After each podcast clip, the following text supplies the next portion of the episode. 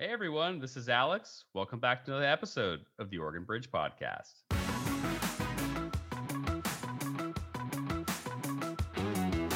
There is no such thing as an assault weapon. Okay, what people don't realize is that this law is still coming. And mm. what gets me is the anti-gun people on the left side decided to go after litigation and just try to pass another ban. We have to start working together instead of against each other. Now, we don't have to have the same policies, right? But what we can be clear on is what the Second Amendment is for, and no more further attacks, no more limitations and restrictions.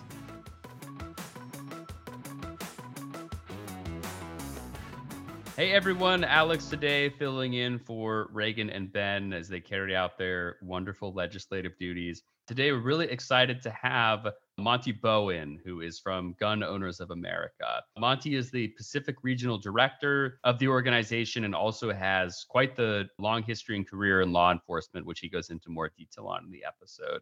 And the reason we wanted to have this episode is because we had the Oregon chapter leader on before of Moms Demand Action. Of course, Moms Demand Action is an organization that promotes, you know, more gun regulations, kind of policies in that manner. And G O A is the complete opposite organization. They describe themselves as the, quote, only no compromise gun lobby or gun rights organization based in Washington, D C. And we talk about a host of issues within this episode. You know, I tried to really bring out kind of the more pro-gun perspective, just kind of as a contrast to the Moms Demand Action on some of those things. But the thing that is just really interesting to me in this episode is specifically how G O A, and G O A, by the way, is the organization who filed the lawsuit, which is currently holding Measure one fourteen from being implemented, which, you know, of course, is just incredible to me that Oregon voters had approved something. An outside group comes in with legal action and basically stops the lawsuit right in its tracks. And this is something I know I talked a little bit about on a previous episode that you're going to be seeing a lot more on the right, on the left, pro, you know, pro-life, pro-abortion, pro-gun, whatever the cause might be. There's going to be a lot more litigation heading into the future to, you know, kind of decide political outcomes. And the background that Monty describes it in is truly amazing, really interesting. They also talk about another potential lawsuit to come, which may actually impact Oregon S B three forty-eight, which is a bill that puts more regulation on firearms that is currently working its way to the governor's desk and may actually be signed by the time this podcast is published. So I hope you enjoyed the episode. I hope it definitely provokes some thoughts, no matter where you fall on this issue. Thanks again for taking the time to listen. Definitely check out the episode on YouTube as well, and we'll see you in the episode. Harrang Long P C has always recognized that achieving our clients' goals sometimes requires a change in the law, and in other situations, clients need help stopping or changing proposed amendments to the law that put their interests at risk. For decades, we have played a role in shaping Oregon law on many subjects, from narrow regulations to major policy changes implicating billions of dollars. Our lawyers work with clients to draft legislation, prepare legal opinions and testimony to share with legislators, coordinate with professional lobbyists, and work directly with policymakers. To learn more about Harrang Long's policy and politics practice, go to harrang dot com.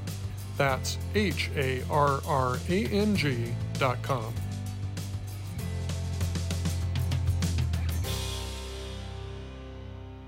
All right, everybody, welcome back to another episode of The Oregon Bridge. Today, you just have Alex, but of course, we're still in for a great episode. And it's my pleasure to introduce Monty Bowen from Gun Owners of America. Monty, how's it going today? Doing good, Alex. Thanks for having me on.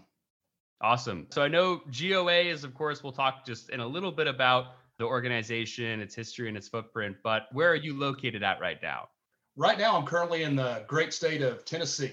It's my home base state, and uh, we're just out here seeing some grandbabies, so enjoying a little bit of time home. Awesome. Yeah, I've been to, well, I guess I've been to Tennessee twice, but one, I was so little, I don't really remember it. But I just went to Nashville previously for a conference. Got to go to Boot Barn. That was quite the experience in yeah. Nashville. And then, of course, saw the gajillion bachelorette parties that go on there. So any quite a few who are engaged, Nashville is clearly popping when it comes to uh, when it comes to place for bachelorette parties. So it's one uh, of the tops, I think.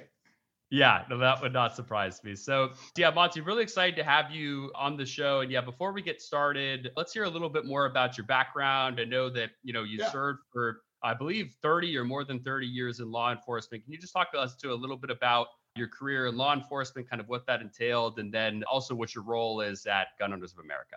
Absolutely. Yeah, I started back in, geez, sometimes I have to double check and think, but it was back in ninety-two. And I decided to, at the age of eighteen, go through the police academy. And in the great state of Tennessee, they thought, yeah, sure, we'll let you go through uh, the police academy and become a police officer at a young age. And I'll tell you, Alex, I always laugh about, and we will talk about it when we get into the ballot measure one fourteen, but they always want to strip the rights away from an eighteen to a twenty-year-old. And we're faced with that day and day. I can tell you as living proof, when I started being a police officer at the age of eighteen, the best thing I had was a gun because I was very over responsible with it. The worst thing they did was give me a fast car with blue lights. Now, I'm going to tell you, that's just being honest. That was probably one of the worst things they ever gave me.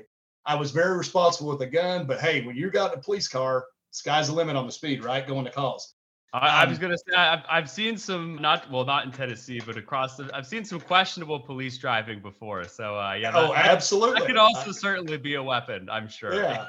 So um, I started as a reserve officer and working in the jail, and I did part-time um, both areas. So I was a part-time jail correction officer, and then I went into and did part-time in the road, because basically in Tennessee, it was very political. So you had to kind of show your worth and do a lot of free work to get into the high. So in nineteen, early ninety-four, I went full-time, and then I did spend thirty years. I've worked every division from road to road supervisor to a detective.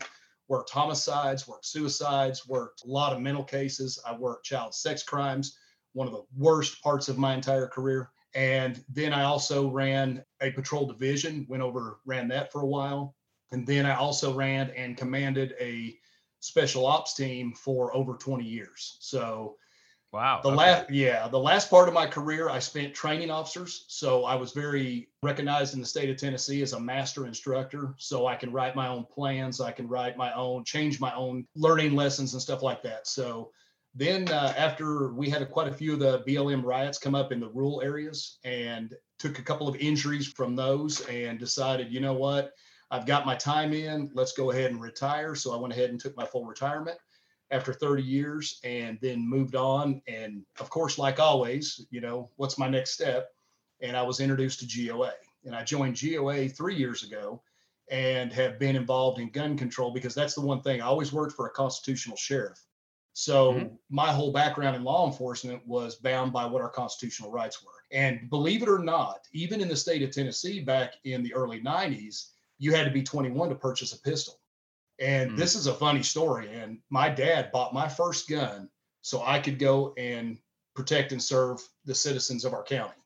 So it's kind of ironic that my dad had to purchase a weapon, because at that time, the department didn't purchase that because it was funding and stuff like that. So, you know, eventually later, the federal laws caught up with Tennessee, and they said, nope, you can't do this. And they all purchased our weapons. But kind of a funny fun fact back in the day, that's how that's how things went down. So no that that no that is definitely interesting. Yes, yeah, not providing law enforcement officers service weapons, that's uh, that's yeah, not something I heard before, so I guess you you learned. Yeah, for four, four years yeah four years that for four years I did that. We bought our own weapons. Everybody had a genre of weapons, from semi-automatic, forty calibers, nine millimeters, forty-fives to revolvers. So it was a hosh-posh of stuff.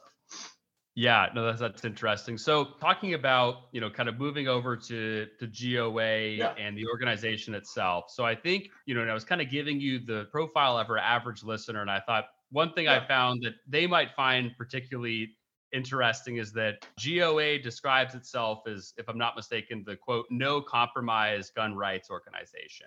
So absolutely. Tell me a little bit about, because I think to at least some of our viewers who maybe aren't as kind of educated, either, you know, yeah. either pro-gun or pro-gun restriction, whatever they might be, they might think that the N R A, you know, like they don't compromise on anything, you know, or maybe there's the N J R A, if I'm not mistaken, the other one, mm-hmm. right? What does that mean by, like, how does G O A kind of make itself different than another organization like N R A? Yeah, well, what makes us different on the no compromise? And basically what I like to tell people how I explain that is, we're here to protect, defend, and restore our Second Amendment right. Our Constitution was laid out, and it's it's like I tell people, the twenty-seven words in the Second Amendment are absolute. There is no, our forefathers took a week to decide the word infringe. That's how important it was. So when we mean no compromise is we mean there are enough gun laws on the books. There's hundreds and hundreds of gun laws that making more gun laws is not what we're about. Matter of fact, we would like to see them reduced. And mm. I know there'll be some flack about that, but there's proven statistics. And here's what bothers me the most is I don't know where these people get their statistics, but during my law enforcement career, I was also assigned to different task force teams with the federal government. I was on the U S Mm. Marshal Task Force team, F B I Task Force team. So I was privy to a lot of, you know, statistics and stuff like that through training. So all my stuff is backed up by, you know, statistically proven on what the F B I reports on each and every crime that every department has to file every year. Mm-hmm. And so when people get into this, like, oh, there's more people killed with an A R fifteen. That's the biggest lie and deception there is. There's more people killed with a small caliber handgun when mm-hmm. you put about the totality of guns than any rifle. So, you know, that's the thing that kind of gets me the most. I think a lot of people are uneducated when it comes to guns and gun ownership. And we can get into that because there's a, it's a whole genre of it. But yeah, and, and, and do do hold that point, because I yeah. actually do want to ask you a little bit later on in the pod a very specific question about yeah. when it comes to restrictions with with things like the A R fifteen versus the handgun. Yeah. So we'll we'll put a pin in that. But I that was that was on my list of questions, so I, I definitely don't want to miss on that. So that makes sense. Yeah. So you know, kind of rolling back some of these different laws, some of these regulations, and things like that. And then, you know, I know that you are the Pacific Regional Director, if I have Correct. that right. So I'm curious in terms of, right, you know, obviously this is an, an Oregon-focused podcast, and we'll get into that in just a second, but you're managing kind of a bunch of different states, obviously in a similar area. What are kind of some of the hot button issues? And, you know, you could, of course, talk about them in Oregon, but maybe about, you know, like, is there things you're working on in Washington or oh, Idaho yeah. as well? Yeah. I'm assuming probably a lot of things in California, just kind of based on that aspect. But yeah, I'm kind of assuming you're you got your hands a little bit in all those too. Yeah, I've got a I've got a tough region. I've got New Mexico, Arizona. I do have Hawaii, Alaska, and then I've got Washington, Oregon, Nevada. So then I'm also the liaison in California. We actually have a guy that's that's Sam Paredes that takes care of the California all in of itself, because there is such a vast, it was, you know, they're the number one in gun control as of right now. But Washington, we've got a big assault weapons ban that they're trying to pass there that it's probably going to get passed. Governor Inslee, he's a gun grabber, so he's going to go ahead and more than likely sign it. Of course, Oregon and Washington are probably my two most prioritized states right now, because Hawaii, it's such a cultural, they've never had the guns. So it's kind of the culture there is a lot different. You know, it's a lot of like a tribal culture. And so it's hard to do a lot of works there because a lot of their Republicans are even for nobody owning guns. Alaska holds it on, but my top priority is my Oregon and Washington people. And then my next one would be Nevada and Arizona, because we've seen that. And even in New Mexico, we dodged a big bullet. You know, no pun intended, but they were trying to pass an assault weapons ban there. And I have to give it up to the lead House Democrat. He said, we're not going to waste our taxpayers' time and money into litigation when the U S Supreme Court has already decided that Bruin mm-hmm. says this. And they went ahead and shot it down. And I'll tell you, I was extremely impressed with those Democrats, because what you have to understand is we don't dislike Democrats or Republicans. What we dislike is anyone trying to infringe on our constitutional rights. And that's where our no compromise comes in fact. Yeah, no, that makes a lot of sense. And then I'm just kind of curious of, you know, obviously you've probably spent quite a bit of time in Oregon. You've probably spent quite a bit of time in Washington. Yeah. To me, you know, growing up in Oregon, I mean, even in the area that I grew up in, which was the Portland area, right? Which, you know, obviously that, you know, kind of the hub of, of where most of the Democratic voters, that's generally the area I was born in. I mean, Oregon's just always been interesting. And I mean, same with Washington in the sense of that, you know, obviously the states are a little bit more, I mean, I'd say on average left leaning. I mean, I guess you could make the argument Oregon yeah. and Washington are purple states. I would say they're probably at very least soft blue states. I don't know if I'd call them like a hard blue state like Rhode Island or something like yeah. that. But it just seems to have sort of an interesting gun culture in general, where like you do have people who are, you know, moderate or, you know, left leaning who probably disagree with me on the social issues, on economic issues. But then when it comes to firearms, it's it's a little iffy, right? They're like, well, you know, my family owns a gun. You know, I grew up around guns and things like that. How has it been to you? You know, obviously you, you grew up in Tennessee. I'm not sure how much time you spent yeah. kind of in the Pacific Northwest, but what does that culture feel like to you when, you know, you're talking with activists or you're talking with Republicans or Democrats or whoever it might be, kind of when you're engaging on these issues? Just, yeah, just kind well, of curious, like how it feels like to talk to people about yeah, this, right? And, and I'll tell you, I lived for about seven months in Bremerton, Washington. So my wife is a nurse psychiatric practitioner, and she worked for a company down there. So we stayed and actually lived in Washington for, well, I guess it was almost probably about seven months. And absolutely a gorgeous state. Oh, and Oregon, exactly the same. These two are like, I, I mean, I love Tennessee and I love our hills, but those Cascade Mountains and the Olympic Mountains are off the hook, I'm telling you. So yeah.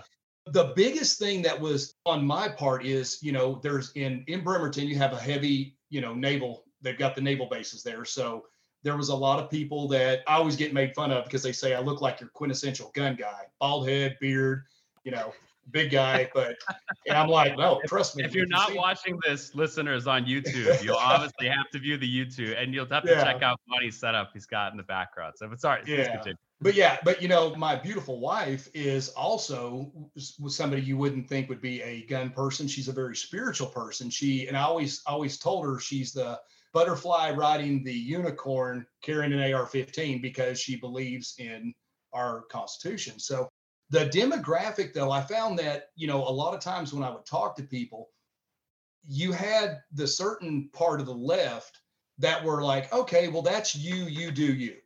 But then you had the extreme part, and the extremists, they just hate you. They're they're so full of hate and rage that, you know, like I wore an A R fifteen breakdown shirt one time, and I literally in it, and it, it's sad that it's not there, but it was called a Cash Brewery, that she actually went ballistic on me, and I'm like, oh my gosh, you know, because I was wearing that shirt. She said that I was a racist and and everything. And I'm like, wow, you don't even know my family. I said my family comes from a mixed genre of, you know, race backgrounds. And, I, and I'm I'm just, I'm thinking this is funny because that's the type of people I think you meet. You meet those hardcore group of the left, and by violence and by, I don't even call it bullying, they try to get their stuff through. And then you have the people that are really nice. They'll have a good discussion with you.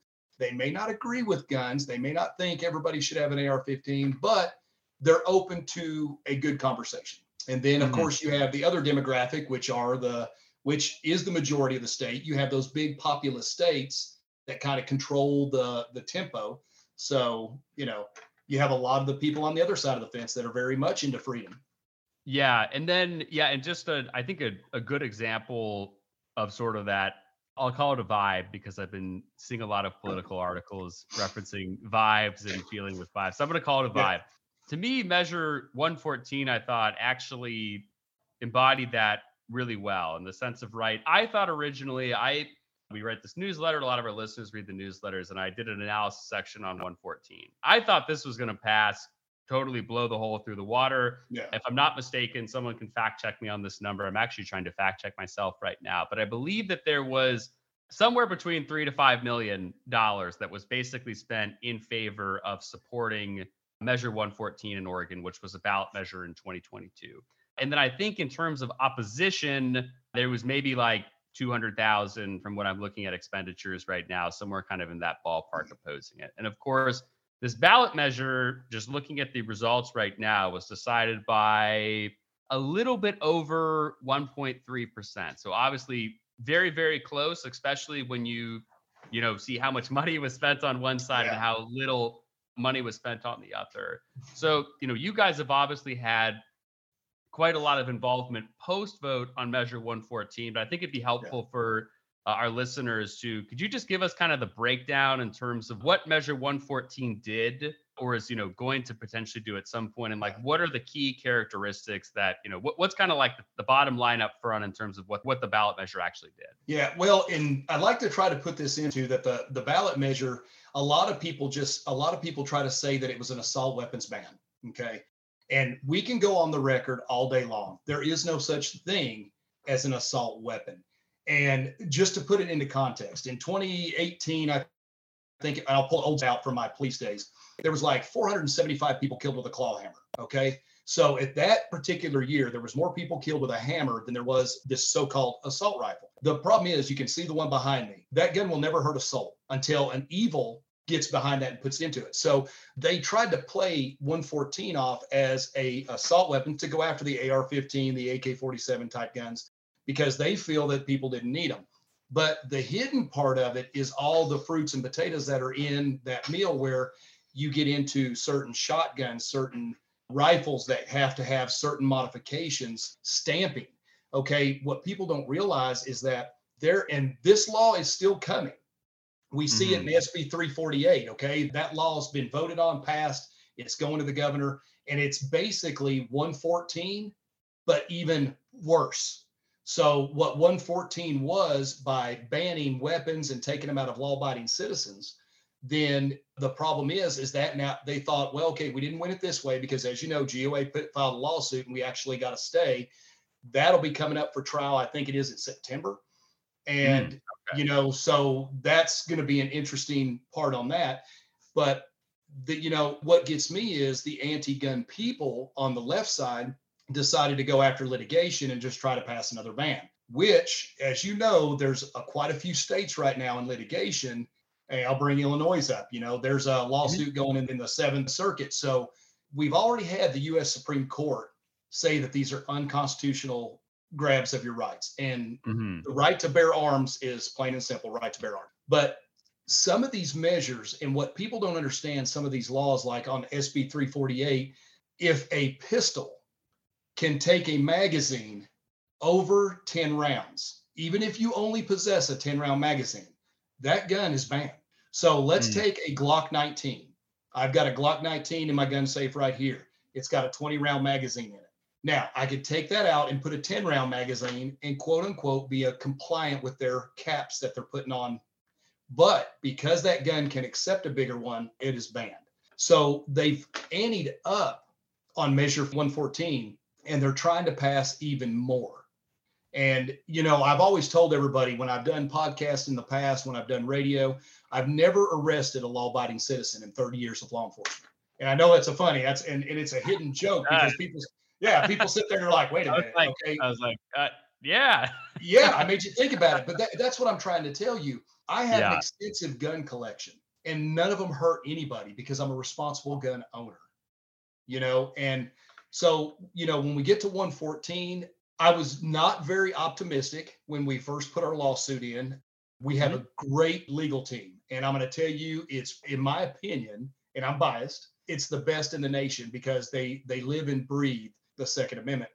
So when they put together our lawsuit, the, you know, there were several other lawsuits filed on one fourteen, but ours actually. Yeah, yeah there was quite a few. Yeah, that, yeah. Well, that's one thing. There, I know there was quite a few of them filed. I believe the N R A also filed the suit. Yeah. There was a couple others, but it was it was really the G O A one that actually stuck, basically. Yeah, and we did get issued that stay, and then of course it was appealed, and we got issued the stay to stay until the trial date. So.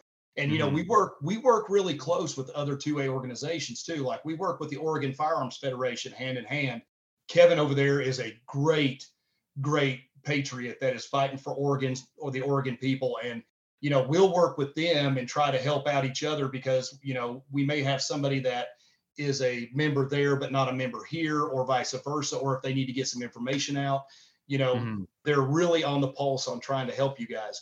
So, you know, he goes in on their website, and that's the Oregon Firearms Federation. You can look it up, but he even breaks down the laws even better than what I do because he's living, breathing in that state, where I have seven or eight other states that I have to kind of, you know, I get involved with, and there's a lot going on in those seven states.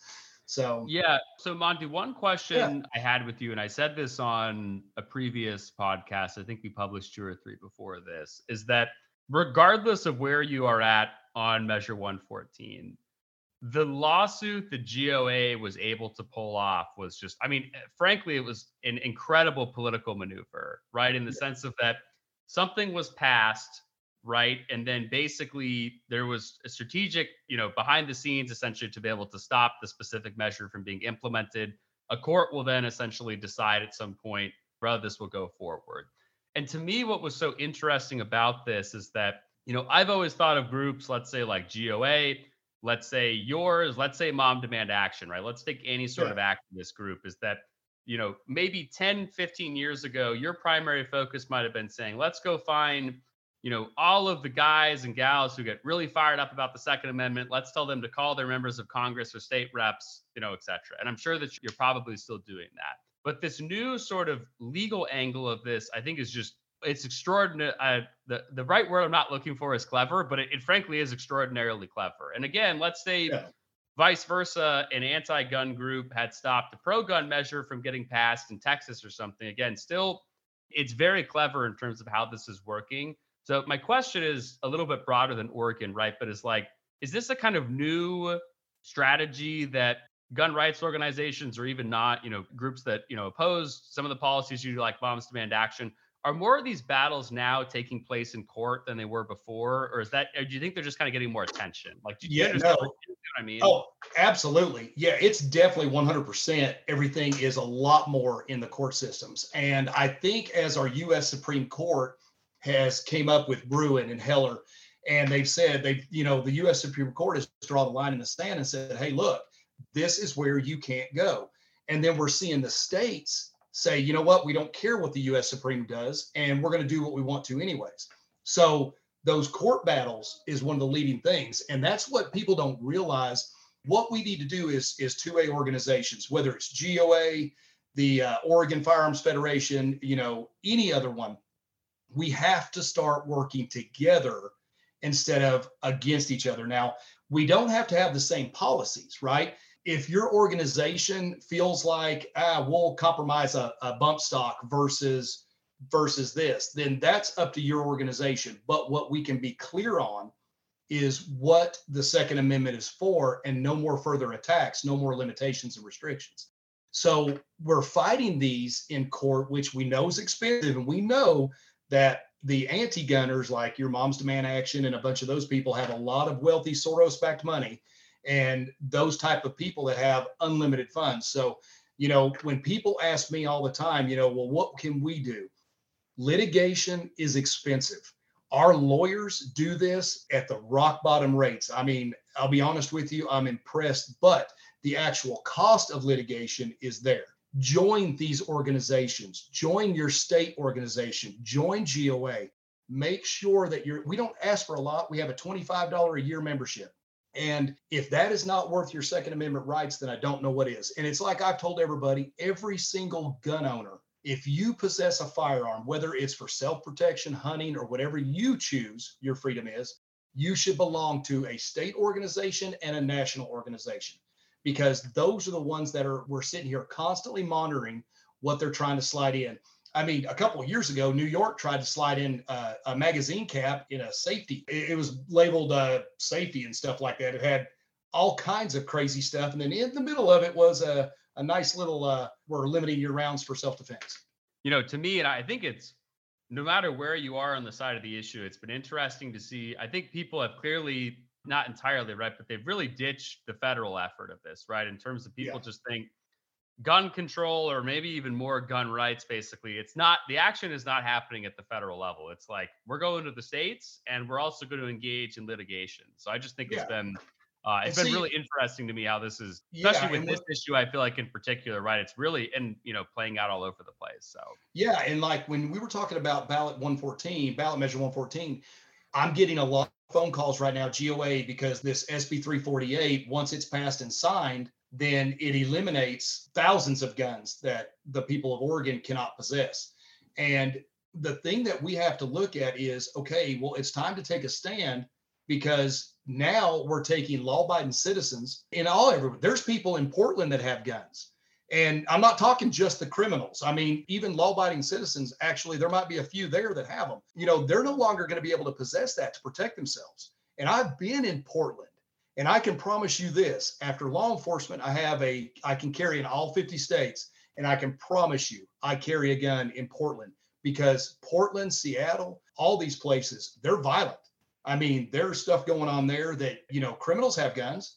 We have open borders right now. There's illegal firearms coming across like by the tons. You know, mm-hmm. you talk to the Border Patrol guys, you know, it's drugs and guns. That's what's coming over, because the criminals, they're not going to follow the laws. you can take away any kind of gun from me or you, but the criminal's still going to have an A K forty-seven because he got it from across the border, you know, and that's what people don't realize. So mm-hmm. the litigation of it, and I've been contacted a lot about what are we going to do when three forty-eight goes in? Are we going to sue them? Well, we're dealing with the Ninth District, the ninth, the Federal Circuit. Now, we know we can't touch the state courts because the state courts are corrupt. And I'm sorry, the, the judges there are for whoever's whoever's in control, and we know who the governor is. So the Ninth Circuit has a fifty-four and oh against gun two A rights. So they vote gun control every time. But we have similar cases that are going on in the second, second Circuit and the Seventh Circuit that mm. that may be the wave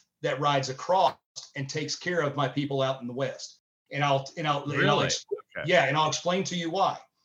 If they split a circuit, so let's say the, the Second Circuit, which is being watched by Thomas and Alito, have already smacked the Second Circuit and told them, hey, look, we're watching you guys. What you're doing, we've already said, is a violation and infringement on the Second Amendment. So what that's going to do, if we talk about the circuit, so let's say the Second Circuit doesn't make the correct choice that follows by the U S Supreme. What's going to happen there is it's going to go straight to the U S Supreme Court. And obviously, they've already ruled on this stuff.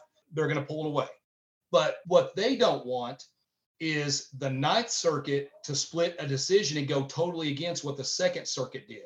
So if the Second Circuit says this is a violation and unconstitutional, and then the Ninth Circuit says, no, it's constitutional, it automatically goes to the U S Supreme Court because they can't have two circuits saying this is constitutional, this is unconstitutional. They can't have it. So, so, so let, me, let me just make sure I, ha- I have you right there, Monty. So, yeah. so the, the strategy is, and you know, just, just to make sure I have this right, you will push this lawsuit onto the Ninth Circuit Supreme Court with S B three forty-eight. Basically, there'll be a very similar lawsuit, I imagine, to another piece of legislation in a different circuit court. Those two courts may basically rule differently, which will then push this up to the Supreme Court. And then the Supreme Court, you know, if it does make the more conservative decision, basically, that could actually then override the S B three forty-eight, even though that was also enacted basically, or soon to be enacted by the Oregon State Legislature. Do I have that right? Well, there's one little one little difference on it. We're mm. looking at a lawsuit, but we're also understanding that we can't do it in the state because we know how the state, the state, I'm just going to be honest with you, the corrupts, the corruptness in that. So we have to look at the federal end of the lawsuit. We don't want to, mm. we don't want to jump too quick. We are talking to our, our legal team, and they are deciding whether we need to go and try to bring in a federal lawsuit, but we don't want a federal lawsuit in the Ninth Circuit because we want this, we've okay. already got them active in the second and in the seventh. So we want them to make a decision because we think once they make the right decision, the constitutional decision, because they're being watched by the U S Supreme Court, then the Ninth Circuit will have to rule on their behalf because they don't want to split it. Because if they mm-hmm. split it, okay. then it goes directly to the U S Supreme Court. And we already know what they've ruled, right? The U S Supreme Court's not going to go against what they've already ruled because that would make them look like they don't know what they're doing. Did, did that clear it up? Yeah, no, it's just, it, I'm sure a lot of our listeners are not scratching their head and bewildered. It's hard. It, but like, no, I just, I just think it's, you know, so interesting, right? We focus so much on the, you know, again, you are a grassroots funded, I'm, I'm sure you have some major donors and major backers, but basically a grassroots organization. We are heavily engaged in litigation and legal process, which again, I'm assuming Moms Demand Action, those other groups, are as well. I just think it's it's so interesting how like the types of advocacy have changed in terms of kind of the, like I'm sure you're doing a lot of the grassroots, the door knocking, things like that, but how this new kind of litigation, I mean, that's a, you know, again, very, very well thought out legal strategy that you basically yeah. just conveyed to us. So yeah, uh, and they and they go hand in hand. So, you know, you still have to be out there and shaking hands and talking to people, because those are the members who actually fund and enable us to do the lawsuits. But then the lawsuits, like what you said, it's a cat and mouse game, you know, because the left's been doing it. And so us on the other side, we're doing it as well. So you're, the conservatives have to fight in the courts just like the other people do. And that's what's, and it is, it is a cat and mouse game because, you know, just like Moms Demand Action, you know, they'll file lawsuits and stuff like that. And And then it's just, it's constant stuff. But the the the biggest thing boils down to is what the U S Supreme Court rules and says. It either is a violation of a constitutional right or it's not. Mm-hmm. And, you know, that's where we have to get to, and that's where we strive. But the cat and mouse is you have the Ninth Circuit, which is where Oregon, Washington, California are, and they one hundred percent vote all gun control. They're fifty-four and zero on their decisions. So they've mm-hmm. never voted a pro-gun bill or anything like that. So we're not optimistic if we have to go into that circuit. But mm. we've won battles in the second, the seventh, and we know we win battles in the fifth, because that's where our, our uh, in Texas, because that's where our pistol pistol brace lawsuits end. So there, you know, it is, it's a very strategic, it's a very, you know, you've got to be on your game. You've got to know where these are going. Basically what I'm saying is you got to know your audience, right?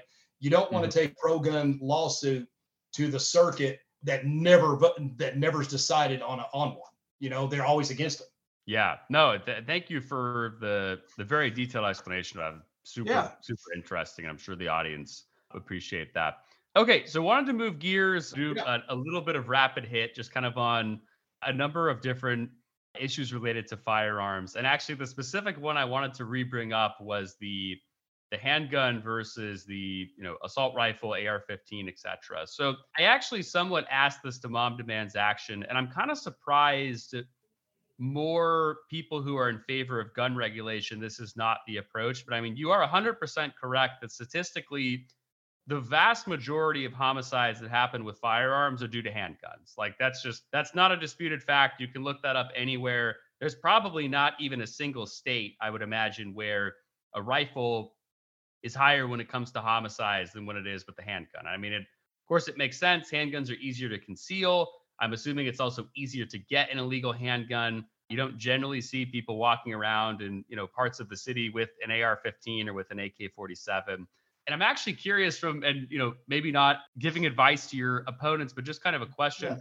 Why don't folks call for more handgun regulation? Like, I have never seen, and maybe they have, I just haven't seen it, but I've never seen anyone or any laws put forward to really say, we need to ban certain types of handguns, or we need, you know, specific restrictions on them. It's always focused on A R fifteens, A K forty-seven, that class of weapon. Uh, why why don't they focus on handguns more in terms of well, if that? And, and and I can and I can tell you that, and it's it's you got to look at the big picture, okay? Why does people want to disarm a country? So how the what I you know we. I know that we're a two-party system. You know, we're Democrats and Republicans right now.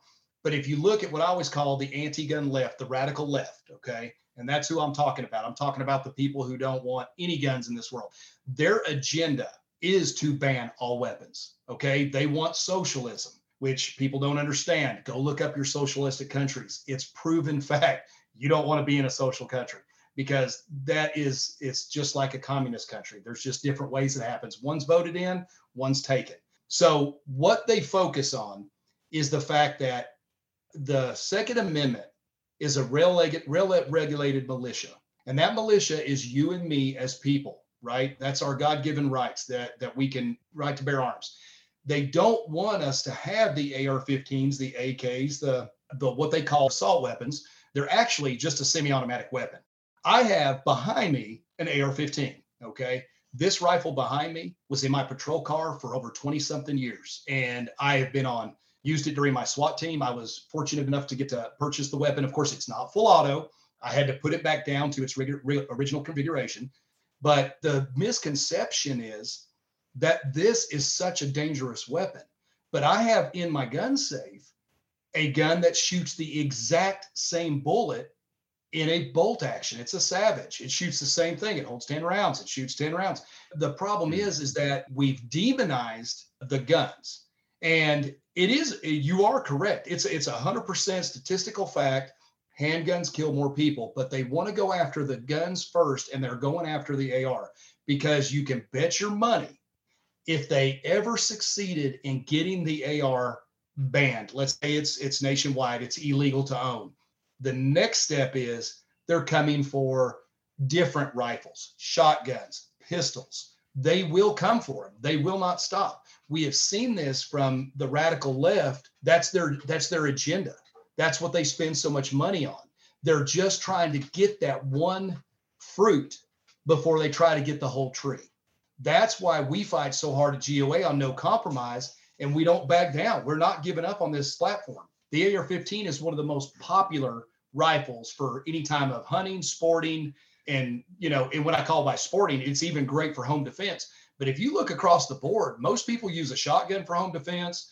They'll use a pistol. I happen to be one of those people that a shoulder-fired A R fifteen is a lot more comfortable for my wife, for me, and even for a child that's been properly trained.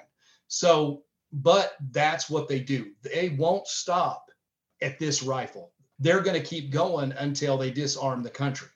And I can tell you, I can tell you right now, knives have killed more people than that A R fifteen. You can look at that.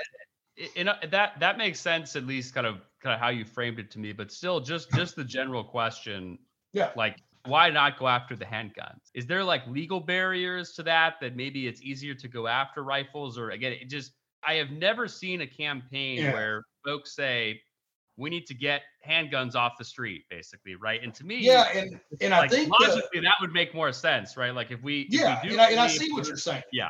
Yeah, I see what you're saying. There's more people killed with a handgun.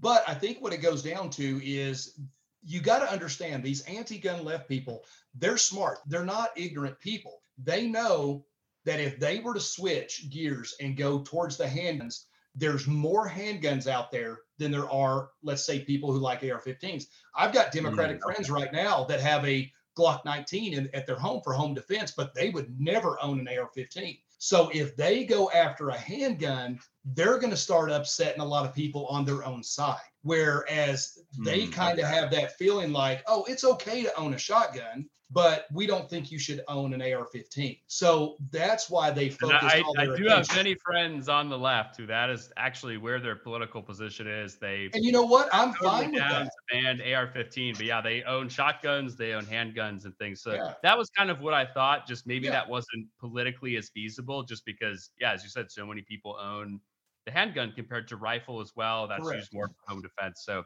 Uh, well, okay, and, that, and you got to look at this too, just a real quick snippet on it. You got to look at this too. You know, look at when people are out there and they're actually carrying their firearm for self-protection. I don't take an A R fifteen. I take, you know, I take a, I take a pistol. That's what I carry. I would say ninety-nine point nine percent of the time when I'm out and about, I'm carrying a pistol. There's very rare times that I take my A R fifteen. Most of them are at the house and in my gun safe and locked up. Or mm. when I'm home, it's outside. So, yeah. Yeah, that makes a lot of sense. And then next thing I wanted to ask you about school shootings, school safety in general. Yeah. Uh, I mean, it, it seems like, I mean, everyone experiences this. There's, you know, some sort of school shooting. I don't I don't know the exact frequency of them. I mean, obviously, you know, any of these school shootings is is absolutely horrible. But, you know, absolutely, it seems actually really on both sides, too, in the sense of that something will happen. I mean, I know you're in Tennessee. I know a terrible shooting just happened there. I believe we, we also did. had a shooting at a college somewhere.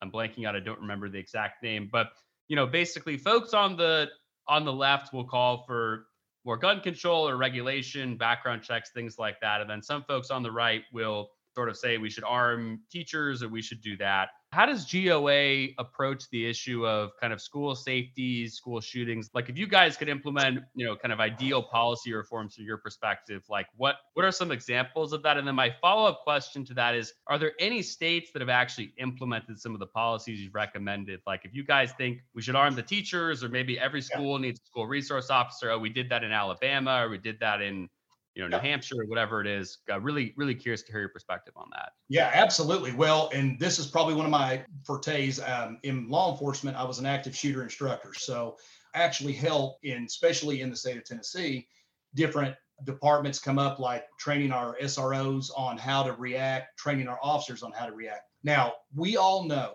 that the Nashville shooting that happened, those officers were heroes. They were there very quickly. I think it was under thirteen minutes where the threat was neutralized. But what you have to understand is that that's not always what happens. You know, sometimes there is a longer delay. Okay, but I am a big advocate, and this gets a lot of controversy with my police friends, of arming teachers, because I think the way that we have in our school systems right now, like, let me explain to you, let me take um, one of my local, in the department in uh, my local high school that was there.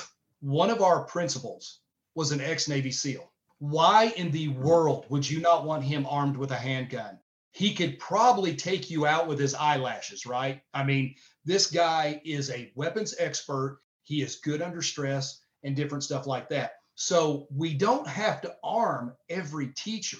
The sheer fact that we quit making it a soft target, and we also know that the the terrorist that shot the school in in Nashville, she had a, a, a manifesto that the reason why she attacked it was because it was a soft target. So we have to harden mm. our most precious places. Now, I love what certain people said. You can't walk into C N N. They're guarded by guns. You can't go to C N N headquarters and walk right through the door, walk right onto the broadcast stage. They have armed security there. Well, why don't our kids? And I had a teacher tell me in a very respectful way, she goes, well, I shouldn't have to carry a gun. And I said, you know what? That's the world we're in today. That's the evil. Our mental illness is at an all-time high. Drugs are at an all-time high. Evil is at an all-time high. And unfortunately, they're attacking our school systems. Now, some of the things, there's places in Texas that have signs up that says the average response for a police is twenty minutes. Our teachers carry guns, and we will kill you if you try to hurt our teachers. That's pretty open. We know that there has never been a school shooting where teachers were armed. That's something that we need to talk about. Why are we not talking about stuff that works instead of taking guns out of mine and your hands that aren't going to do a school shooting? I would never harm a child. I would give my life for a child. So why are we not talking about that? Why are we not talking about the solutions? And then uh, now I know what somebody's going to bring up. Well, what if that teacher has a firearm and the police come in? Well, let me explain to you something that's a, that you can pull it up and, and check it. ninety-eight percent of the time during an active shooter, when the shooter is met with force, they do one of two things. They commit suicide or they are taken out by the force. one percent run, one percent. So we know by proven facts that if the teacher in Nashville, the principal, the hero, if she would have been armed with a handgun and trained. Now, a lot of departments offer free training if they want to do it. My department did. I offered to train teachers. I did not, would not charge a penny. But if she would have went out to that terrorist shooter and met her with a firearm, no child would have been dead. No teachers would have been gone. Now, could she have still lost her life with the shooter? Yes. But she went and tried to stop a shooter with her bare hands and nothing else. Why not wow. give her a chance? So that is a hero. Now, now think about this. Look at her heroism. Now, can you imagine if she would have been trained on a firearm? She could have stopped anybody getting killed. You know, it's been proven that she was in a defensive mark. So it is working if we arm teachers. Now, uh, one thing that Tennessee did, Governor Lee, even though I don't believe in a lot of what he's doing because of the red flag laws and stuff like that, but he is putting in that every school in the state of Tennessee is going to have a S R O, an armed person, and they're even looking into training military people. One of my biggest thing mm-hmm. is we have veterans that would give their life for, they gave their, they gave lives for us, for our freedoms. There is no bigger, higher, more patriot than our military. Instead of sending billions of dollars to over to re- Ukraine and watch it just disappear, why don't we hire these people, outfit them, and put them into our schools? They're excellent with weapons. They're proficient with weapons. They act incredibly great under stress, and they are a positive role model to our kids as well. You know, we don't have to outfit them in full turnout gear. We can put them in a polo. We can give them access to the weapons they feel comfortable with.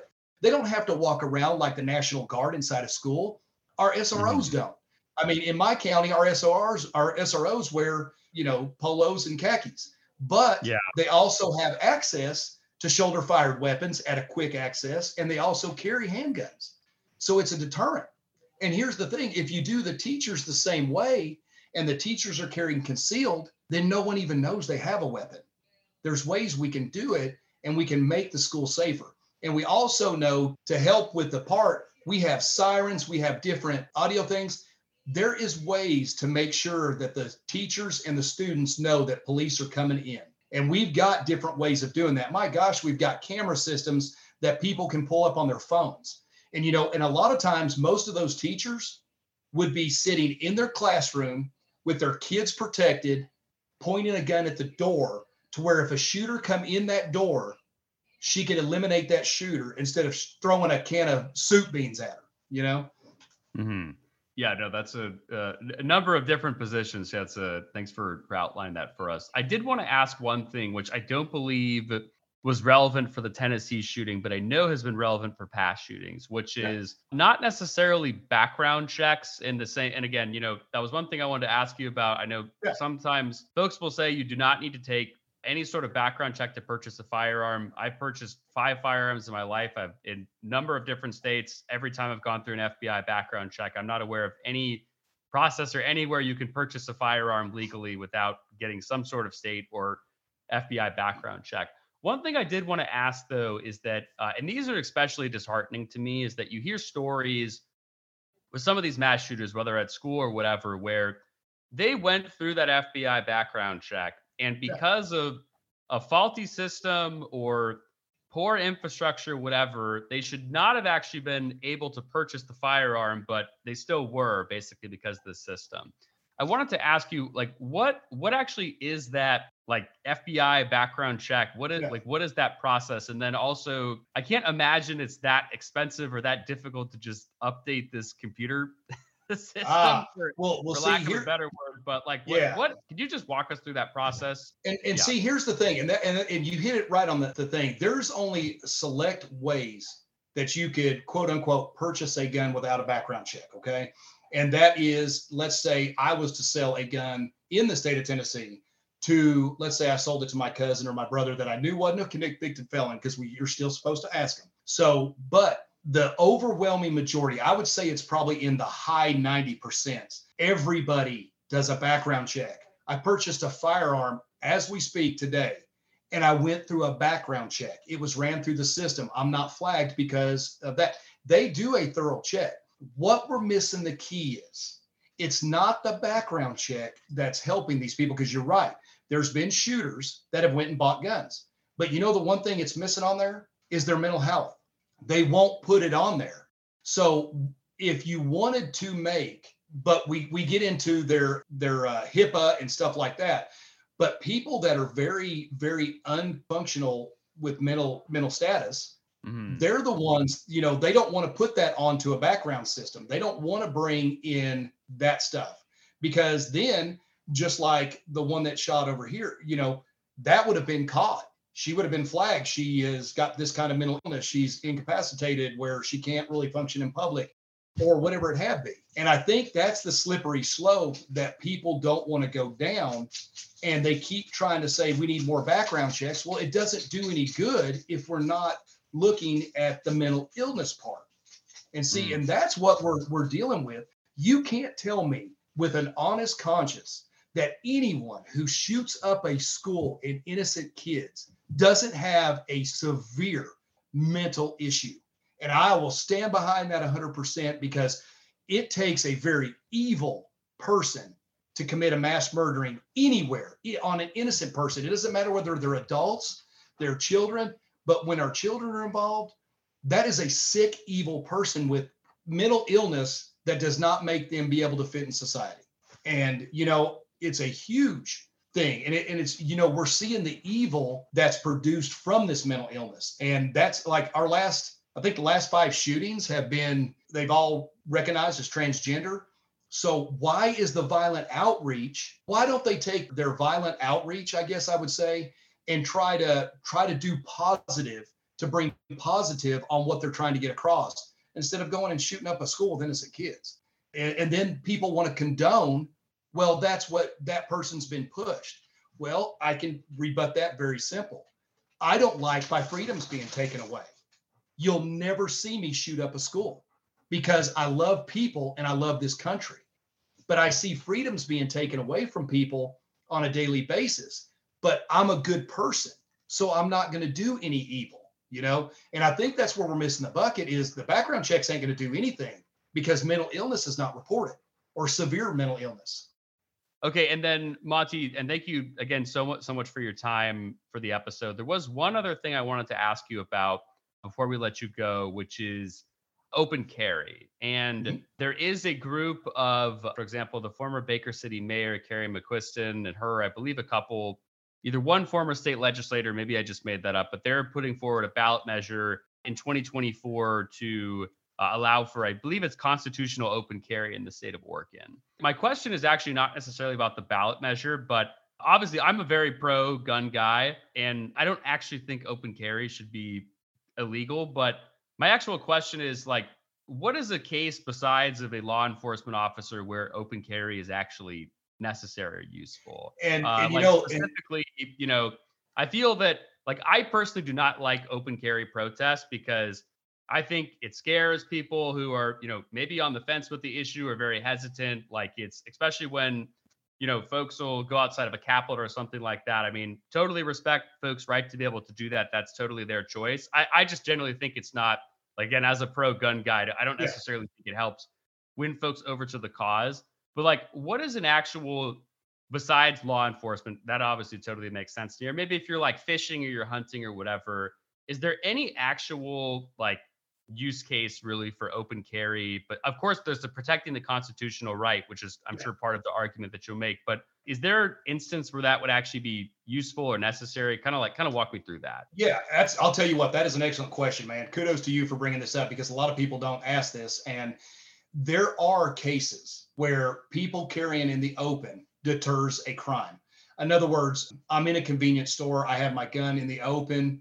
I happen to walk by somebody that may rob it. That thought of, wow, wait a minute, this guy may try to shoot me. Maybe I'll go down here and try to rob something else. So sometimes I think in the open carry mind, it's a deterrent. Now, if we're speaking on a personal issue, I never open carry anything because I prefer to have that element of surprise. Okay.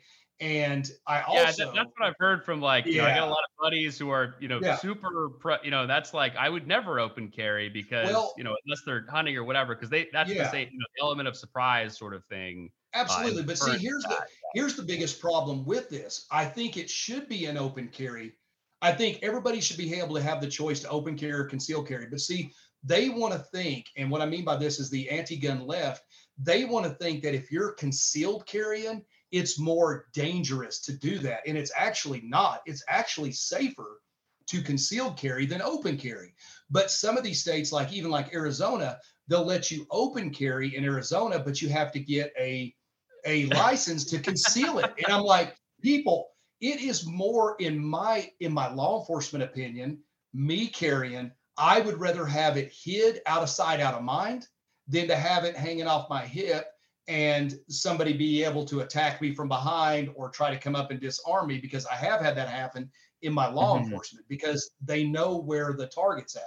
So well, well tell me too, if I'm not mistaken, yeah. actually, I may just be making this up, but I think I'm right, is that I do know you need a permit in Oregon to concealed carry, but I do believe yes. there's at least a number of counties across the state that you can open carry, and that's correct. Like, that's totally fine. Yeah, to me, that's always just been shocking, basically, right? In terms yeah, of they that, should go hand uh, in hand. It should be your choice to carry however you yeah, choose. Yeah, you think you think it'd be concealed yeah. over the, uh, you know, sort of. It's the it, and, yeah. And, that's and very, one thing, always, very confusing to me. But. Yeah, and one thing, real quick, I know what we've always said in G O A: your rights should not have stipulations. You should not have to pay for them. You should not have to have training.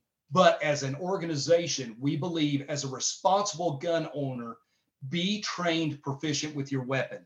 Because if you have to use it, you don't want to end up taking an innocent life, trying to save an innocent life. So we do believe in training. And there are lots of good people out there doing superb training with concealed, open, and everything. And I, I push people, go find those people, especially our females that are carrying. There's female groups that they can get involved in. So they don't have to be around a bunch of guys that they don't feel comfortable with. And, you know, get that training, you know, be a be an accountable, uh, a good gun user. But we have to get these states to quit saying, well, we'll say, OK, to open carry, but not conceal, because they go hand in hand. It's your choice as what your right is. And I'm a I agree with you. If you ever see me, you're not going to know where my gun's at. And, you know, that's just me. Now, touching on the open rally guns, I think where that caught steam is showing that a vast amount of people, hundreds of people, can join up, have A R fifteen strapped to their back, and no one be shot or killed. And I think that that's the optic they're trying to use. Like, hey, come walk around with us. It's not scary. I did a two A rally in Arizona a couple months back in February, and there was thousands of guns out open displayed, A Rs, A Ks. I, I mean, I think even a guy had a fifty caliber, and not one single person was hurt, shot, maimed, or nothing. And I think that's what they're trying to get across is, listen, these guns in responsible hands are the safest thing ever. You put anything into an evil hand, whether it's explosives, whether it's a car, whether it's a knife, a hammer, an A R fifteen, a pistol, anybody can do evil things. It just takes a means. We've seen people run through parades with cars and kill lots of people. So if you were to take away every gun, magically disappear, there's still going to be guns killing people. You watch and see if I'm not right. If they enact this S B three forty-eight and they do away with a lot of people's rights, the legal citizens, the the Americans that are there, the patriots, you're still going to have gun violence in the city of Portland. You're still going to have gun violence in the crime-ridden areas, because gun control never helps criminal statistics. You can look at California, number one in mass shootings, number one in gun control right now. Look at Chicago, very heavy gun control, number one in shootings. And four hundred thirty-six kids lost their life last year in Chicago from illegal people having illegal guns. But we do nothing. We don't talk about that stuff. That's something I actually mentioned on the episode with Moms Demand Action as well. So yeah. uh, that's uh, thanks for that. Well, Monty, thank you so much again for your time and for you know, talking about Measure one fourteen litigation, which I've become more obsessed and interested with, plus the rapid kind of fire yeah. of all the major pressing issues when it comes to yeah. firearms. So before I let you go, if folks, you know, have questions for you or want to learn more about G O A, or, you know, maybe take a look at kind of some of the, you know, the gun facts and statistics, or, you know, yeah. that you were talking about, where would they go to get that information? Yeah, you can always go to our home website. We have a very active site. It's gun owners dot org. Feel free to go on there. You'll have each one of your regional directors out there that you can reach out to personally if you have any questions. And you can always join G O A for that twenty-five dollars a year. And know that your money's going to fight for your Second Amendment rights. And we're very active people, so we get back in touch with our constituents. We we try to work with people, and you know we're free to answer any questions. And again, Alex, you've been a great host, and you know appreciate you having the opportunity to have me on. Awesome. Well, yeah. Well, thank you again, Monty, so much for joining us, and everybody, thanks for listening. Uh, please make sure to subscribe, and also go check us out on YouTube. So, uh, and as Monty said, you can see uh, his beard, and you can see he's got quite the quite the pro-gun office set up uh, in the background as well. So, uh, thanks again, everyone, and we'll see you in the next episode. See you.